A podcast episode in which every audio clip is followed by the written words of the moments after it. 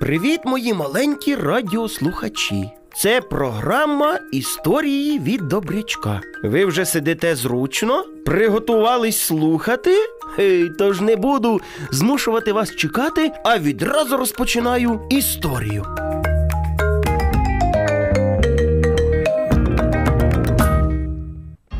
Віталик прийшов з вулиці додому. Почував він себе дуже зле. «Ма, у мене болить голова і вушко». «Роздягайся, я дам тобі термометр». «Гаразд». «Бачиш, до чого призводить непослух. Одягатись завжди треба по погоді». «На вулиці було не холодно». «Якщо ти захворів, то, мабуть, таки було холодно. Тепер будеш лікуватись». Скажу вам по секрету, Віталик і сам так вважав, але перед мамою не хотів зізнаватися, що він не вдягав капелюха, бо вважав, що буде виглядати кумедно і з нього будуть сміятися. Та й друзі ще ходили без шапок, ось тому наш Віталик частенько хворів. «Мамо, а я вилікуюсь до наступного тижня». «Будемо сподіватись, але при умові, що ти будеш робити все, що призначить лікар. А чому ти питаєш?» «Бо у мого друга Івана на наступному тижні буде день народження. І мені так хотілося би піти. Він же мій найкращий друг». «Подивимось, як ти будеш себе почувати». Весь тиждень Віталик намагався виконувати все, що приписав лікар. Пив справно ліки, робив компреси, і йому стало краще. Ну, але ще не до кінця. Мама не хотіла відпускати його на день народження. Але прийшли друзі і стали просити маму відпустити Віталика з ними. «Відпустіть, будь ласка, Віталіка з нами». «Він ще не до кінця одужав, і йому треба ще кілька днів побути вдома». «Ми не будемо довго на вулиці, нехай він піде з нами». «Гаразд, я відпущу, але при умові, що ти, Віталіку, будеш у шапочці».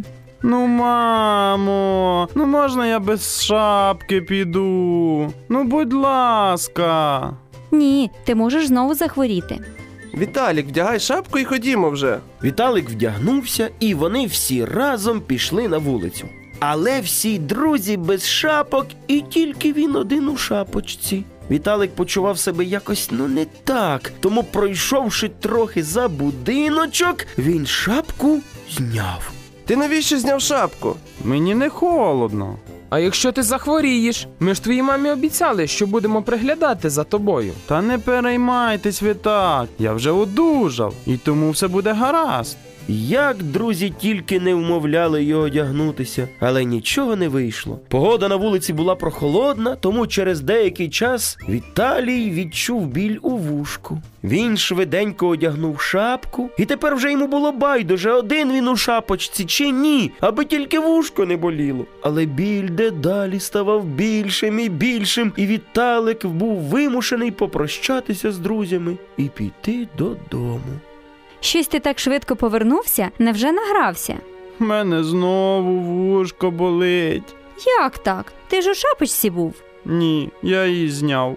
«Сину, сину, своїм непослухом ти сам себе покарав. Тепер тобі прийдеться ще довго лікуватись». Але ця історія не пройшла для Віталика даремно. Він для себе вирішив, що більше ні на кого не дивитиметься, а буде одягатися по погоді. Ось так, мої любі, буває, коли дітки не слухають дорослих. А ви як вважаєте? Віталик правильні висновки зробив? Напишіть мені про це. А я, на жаль, змушений з вами вже прощатися. Тому кажу вам на добраніч, мої любі. До наступної зустрічі.